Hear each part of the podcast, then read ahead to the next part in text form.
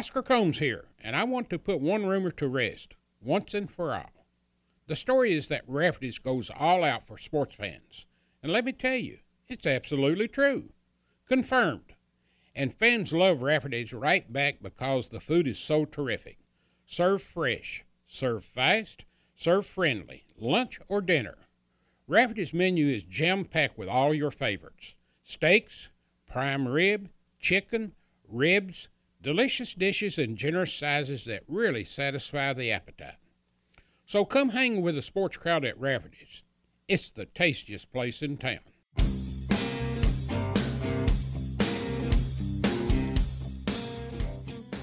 In part two of our discussion about the history of Kentucky football coaches, Oscar and I pick up right where we left off. Coach Fran Curci was able to revitalize the Kentucky football program in 1976 and 1977. Oscar talks about the success of those years. If you would like to hear more about the 1976 Peach Bowl team, check out Oscar's conversation with Joe Bryant at OscarCombs.com. We will further our discussion about a coach who was a native son of Kentucky, played for Bear Bryant, and somewhat followed the Bear, leaving Maryland to come to Kentucky. That was Jerry Claiborne. How did Bill Curry end up at Kentucky? You're going to find out. And I'll share a couple of stories about the Hal Mumme era and the Guy Morriss era. I'm Bo Robinson, and we call this a podcast, a history of Kentucky football coaches, part two. Let's go back to 1973 as Fran Curci was the head coach of the Wildcats going into a brand new Commonwealth Stadium. For, for Curci, it was the perfect thing because he's going into a brand new stadium, mm-hmm. uh, the nicest in the country at the time. Everything was on the up and up at that time. That's 1973, and Curci's first year, he went five and six. That is correct. I mean, I think the most wins that uh, John Ray had was three up until the end. So he comes in, second game, I remember it like it was yesterday because I was in awe of Bear Bryant at that time. The second game, they're playing University of Alabama at home, brand new uh, stadium over on Nicholasville Road. And I remember Bryant standing underneath the goalpost in warm-ups with his houndstooth hat on. He had on, I think he had on a blue jacket, and he had his rolled-up program. And I thought, man, this is what it's all about. And this was his first trip home to Lexington since he had left UK. So he comes out there in the first half. Kentucky just takes it like he wouldn't be 14 to nothing at the half. And everybody's like, wow. And then the opening of the second half, and a guy by the name of Willie Shelby. Yeah, I was going to ask you about Willie Shelby. Yeah, Willie Shelby catches the opening kickoff on the goal line. 14 to 7 and then it just sort of started gradually evaporating. And the key thing, I think, uh, when they were up 21 to 14, when they went up 21 to 14, they kicked off. Bear Bryant, the brilliant tactician that he is, he had his kicker to pooch the kickoff straight up in the air. Once it goes 10 yards, it's a free ball. The Kentucky players went brain dead. They didn't fair catch it. They went down and caught it and took it over, and then boom, boom, boom. Towards the end of the Fran Curci era, uh, there was a few problems that came about. Well, let, us go back a little bit earlier. He went five and six the first year, and he came back the next year and uh, had another good year. I think it was either five and six or six and five. The third year, seventy five, was a year things were supposed to really be hopping. They had a kid here by the name of Alfred Sonny Collins. Yep. He had a dome that would put yours in second place. but he always wore a wig out in public. Uh-huh. But great great personality, maybe the best back in the history of Kentucky football. And they really were expecting, you know, to win seven, eight, nine games. And then things happened that year. There were a lot of rumors out there. There were rumors of point shaving.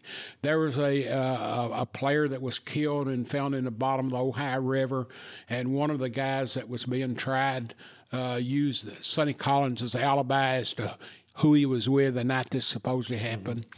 And uh, first thing you know, they have a they have a lead late in the game against Auburn, and they have three or four plays that just absolutely just destroys the whole game and they lose. Mm-hmm. And from that point, it goes down, and that also brought on an NCAA investigation, which comes back and takes its teeth in, in 76.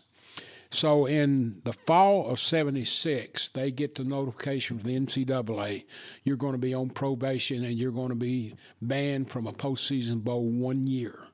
So it should have been 1976, but at that time, you had like 90 days from your no inquiry that you could appeal it. And so Fran Curci looked at it and he was saying, bird the hand's worth two in the bush. So he decided to play up to the 90 days. And at the end of the 90 days, if Kentucky had a good enough record, it looked like they would make the bowl, mm-hmm. then they would appeal it, which meant the bowl ban would be the next year. Well, when they got up to that date, sure enough, you know, they were right there on it. Now, they weren't, they hadn't yet made the bowl, but I, I think they were six and four at the time. And it was going to come down to the Tennessee game. And of course, that was a game where both teams were six and four in Knoxville. Best defensive game I've ever seen Kentucky play. Uh, the Peach Bowl, which was probably the fifth or sixth best bowl at that time, had already announced early in the week they were going to be in Knoxville. They would extend an invitation to the winner of that game. And that game was seven to nothing. Greg Woods caught a pass from Derrick Ramsey to win the game. Uh, but the last quarter was playing defense. I mean, Kentucky had them backed up in their end zone the whole third and fourth quarter. Kentucky won the game. They gave the invitation to Kentucky. Mm-hmm. At the very same moment, on the other side of the field, the uh, uh, athletic department spokesman was passing out a one page release saying that Bill Battle had been fired. Kentucky fans that day felt like they'd really achieved something more than just going to a bowl. They got the Tennessee coach fired. Why does it always come down to Tennessee? Well, you know, for so many years, yeah, the rivalry is not there today that it was up through. I'd say the rivalry started dying in the 80s as that streak started building up. But anyway, having said that, they went to the bowl that year, had a great bowl victory, 21 to nothing. Rod Stewart, three touchdowns, was going to be a brilliant player at Kentucky, but that's another story. He got hurt the next year and his career was cut short. But they had 37,000 fans in Atlanta Fulton County Stadium for that Peach Bowl.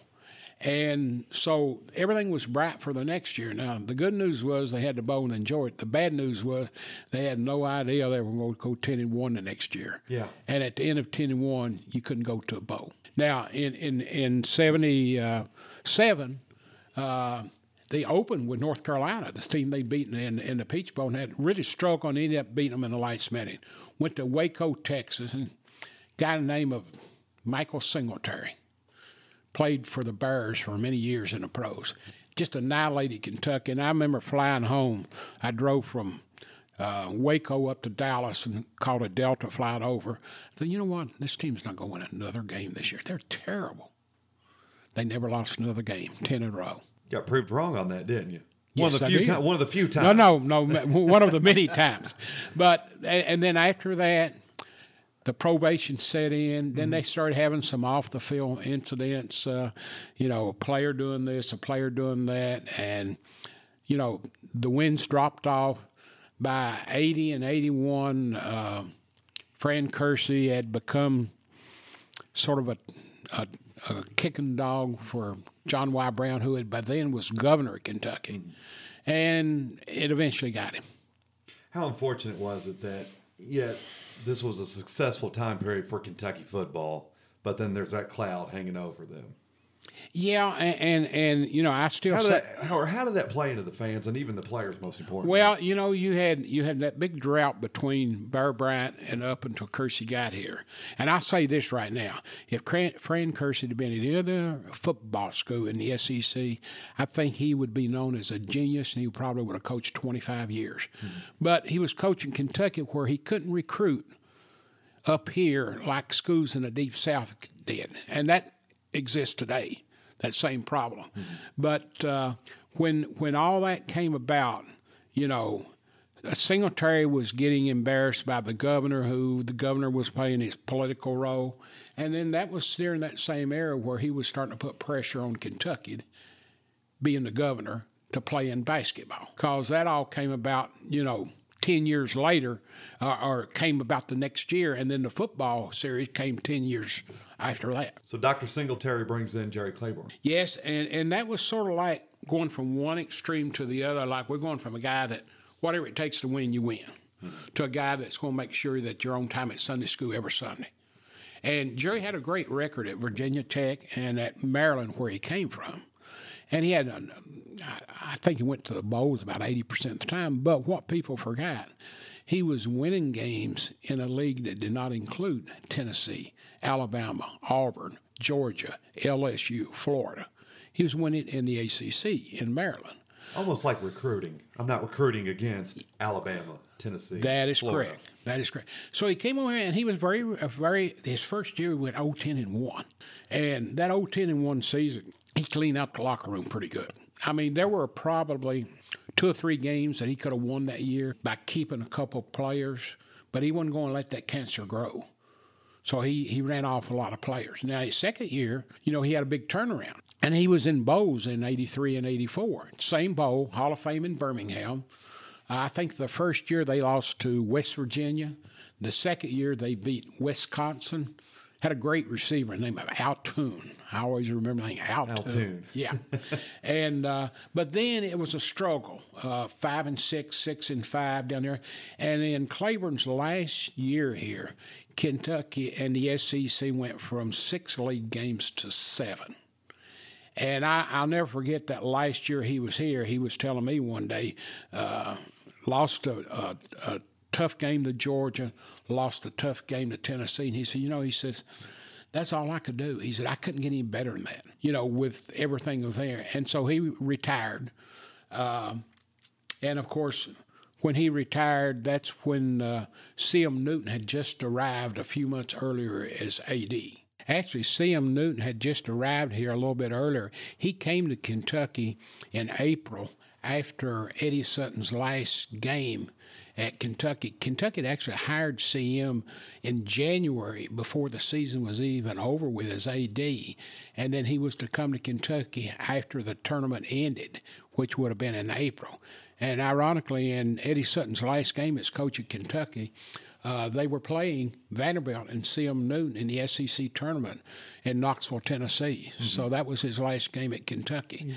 Because. I think I think Vanderbilt lost right after that, mm-hmm. to where he could come on to Kentucky, and of course then he proceeded to hire Rick Pitino, and unbeknownst to him, it was just going to be seven, eight, nine months later. To Jerry Claiborne said, "You know, it's time for me to move on," and he did.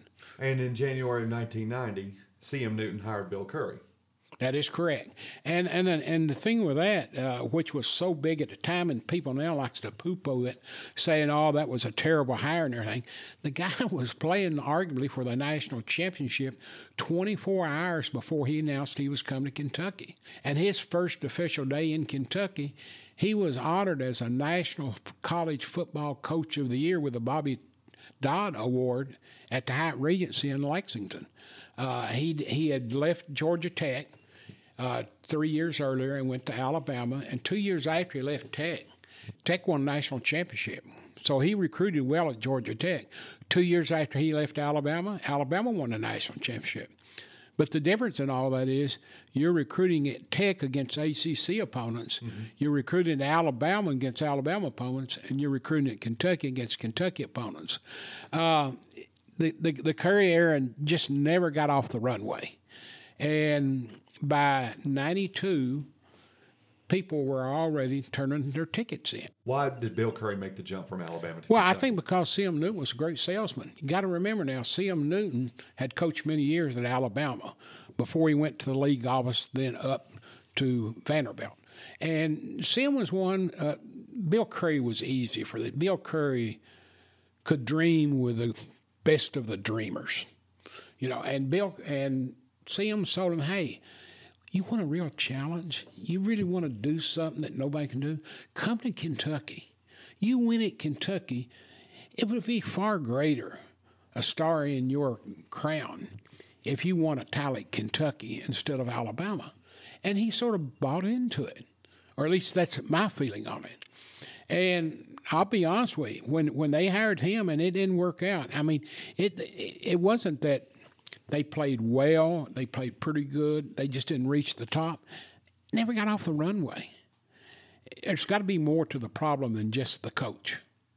And of course, you know, in '92 they were losing season ticket holders, and that's when CM made the decision to go into the annual series with Louisville. And, and I was at a luncheon with CM. He had invited me and uh, another. There were two of us that weren't from the staff that were there that day. Then he had about 12 staffers there, and he told us what all was going to happen. And he said, I think it's going to be good for us. He said, We need this series. He said, The good news is every game will be played at Commonwealth Stadium. And I said, wait a minute now, you mean Louisville's going to agree to play there every year? And he said, well, pretty much so. And said, well, what's pretty much so? Well, they've agreed as long as they don't have a, a, a stadium that seats 45,000, they'll play all the games here. And they're never going to be able to build a stadium. now, what I think CM didn't realize at the time, mm-hmm. all the collateral you need to borrow the money to build a stadium Louisville, just say Kentucky's coming here every other year. And five years later, it happened. Mm-hmm. But that's that's how the, it came about. My theory on a lot of that had to do with the fact that they were Kentucky was needing to sell season tickets, and they knew putting Louisville on the schedule that that was going to sell out season tickets for two, three, four years, and it pretty much did. But ironically, this was done in the spring of '92, but the game didn't start till '94. That was the first opening on the schedule. I remember sitting in the upper deck during the Bill Curry years with my grandparents, and they did not miss a football game. And I got wrapped into it somehow.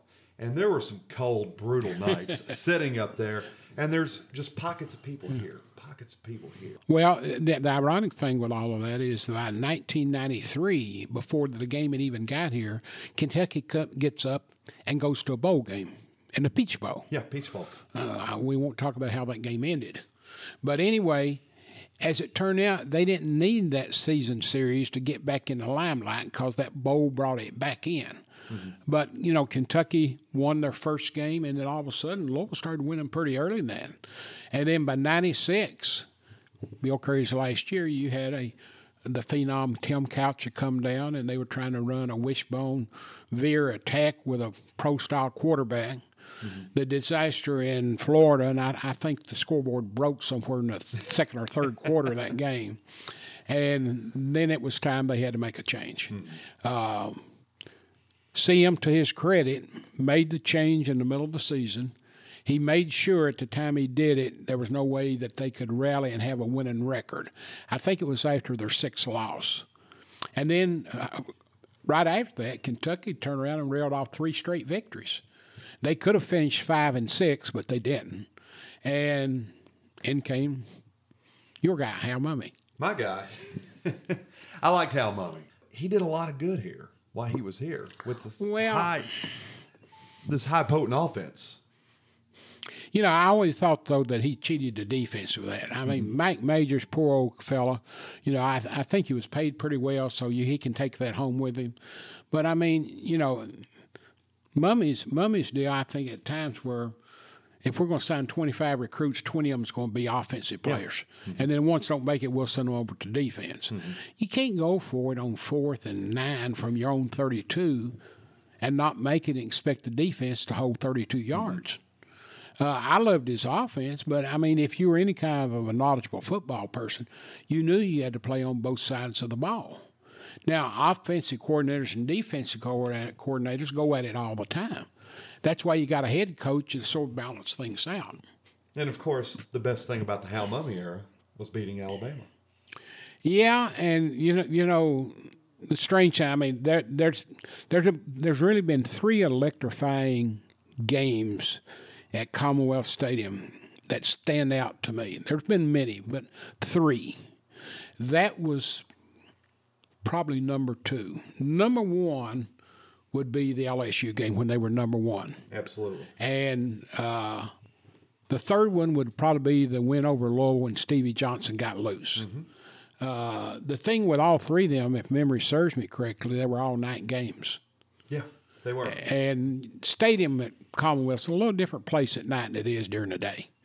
You know, I was at Georgetown, and there was a kid there uh, in our dorm, and he was a huge Alabama fan. He was from Alabama, and he had these two tickets, UK Alabama, and nobody wanted to go. And at the last minute, he came up to me. He says, "I've got these two tickets. I'm a freshman here at Georgetown. I don't have a car. If you can drive me, you can have this other ticket."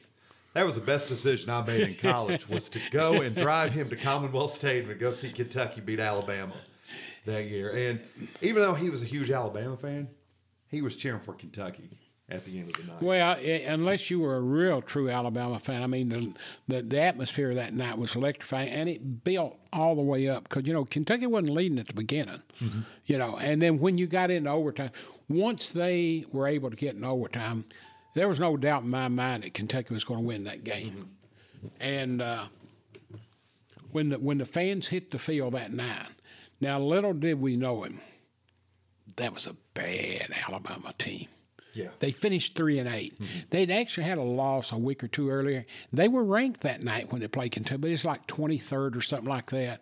And then it just sort of fell apart the rest But you, no matter, you're not going to convince any person who went to that game that night that that wasn't one of the greatest wins. And they have conveniently, like I try to, forgotten the fact that Alabama wasn't very good. At the year. end of the day, it's still Alabama. Yeah. It's like Joker beating Tennessee. Yes. It's still Tennessee. Yeah. Mumme left 2000. Yeah, uh, the, the the end thing there is, is that that was a, a, real mess.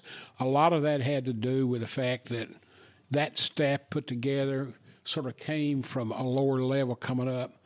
I don't know if they understood that there's a Bible you got to live with, with initials on it, NCAA.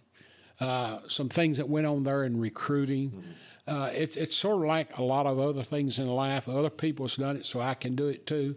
If you get caught, you can't do it. Right. And so when that happened, uh, they had to turn another page. And right at that time, you were changing college presidents too. Uh, Lee Todd was coming in. Uh, Larry Ivy got caught up and he lost his job in that. And so it was. Uh, and that was from Dr. Wethington to Lee, Lee Todd. Todd. Yes. During that time period. In comes Guy Morriss. Yeah, and, and what happened with Guy Morriss, I, I don't know we'll ever hear the entire story on that because there was some friction from within the staff. And there are people who are, would tell you that Guy Morriss was going to be pushed out the last year that Mumme was here, had Mumme stayed on. But when Mumme suddenly left in the midst of all that, uh, somebody had to be made the interim coach because mm-hmm. it happened, I want to say, in January or February after all the hiring had been done. Might, might have even been March. So Guy Morriss was put in as interim coach, you know. And then he got the full title a little bit later.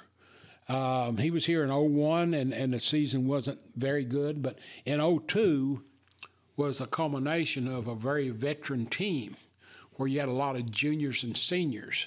You still had Jared Lorenzen in. I think he was a junior that year.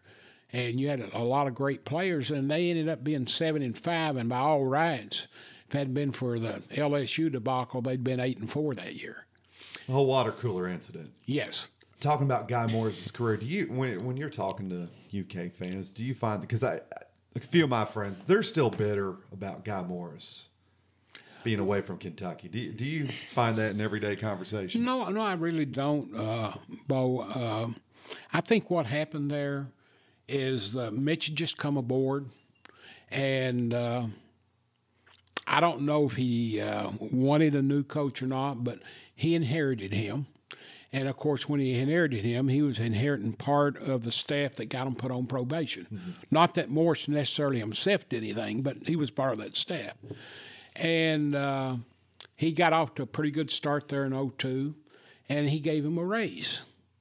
Um, the, the figure that I heard tossed around, I'm not sure it's true or not, but he was making 400 as an assistant, and they bumped him up to 800. And then um, Baylor come calling. And as rumor has it, he wanted more because Baylor offered more. And for whatever reason, uh, he decided to say, well, here's the contract I gave you in midseason. This is it. That's all we're going to do. And Guy Mo was looking at Baylor, a five-year deal, and it reported was like 1.2 million. It was a no-brainer for for um, for Guy Mo because five years at 1.2 is more than four at eight hundred thousand or whatever. And I, I, I do think that at the same time, one of the decisions may have went into Guy Mo's thinking is that 02 team is going to be the last good team for four or five years.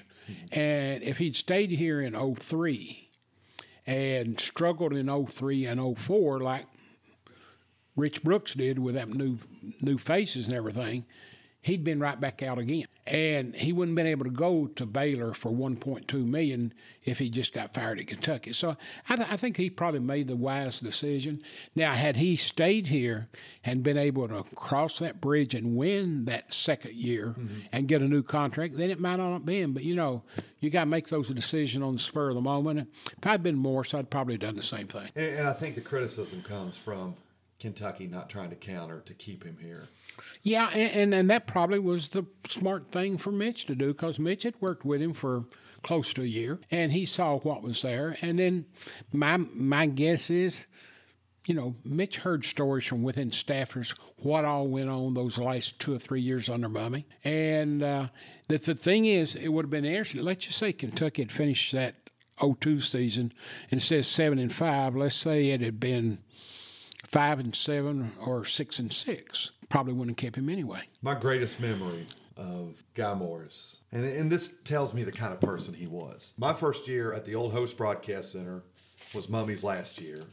Here comes Guy Morriss. Guy Morriss would always show up early for his call in show, and he would sit down and talk to me for 45 minutes. You know, most coaches, they come in five minutes beforehand, turn on the mics. No, mm-hmm. he comes in 45 minutes early, mm-hmm. sits there and looks at me and says, Bo, I'm going to go get a cup of coffee. Where's the coffee machine? Do you want anything? And I'm sitting here thinking, did I just have a coach say, hey, we're going to go get me some coffee? That's kind of cool in a way. He kind of had a down home feel guy, to him. Guy was very personal. Yeah, you know, he's he still he, he's back here living here in Central mm-hmm. Kentucky mm-hmm. today. Mm-hmm. He was very very personal, and uh, you know it was uh, it was an opportunity for him to go to to Baylor, and I, I kind of feel like his heart was still here, but you know, it was just one of those things that you got to do what you got to do. He came in one day and he said, Show me how all this works. He goes, I've got an hour to kill. How does all this work? So I showed him everything. I showed him all the buttons and how we do this and that, and uplinking broadcast to the satellite and everything. He looked at me after about 20 minutes and he says, I couldn't do all this. I said, Well, that's all right. I can't coach football.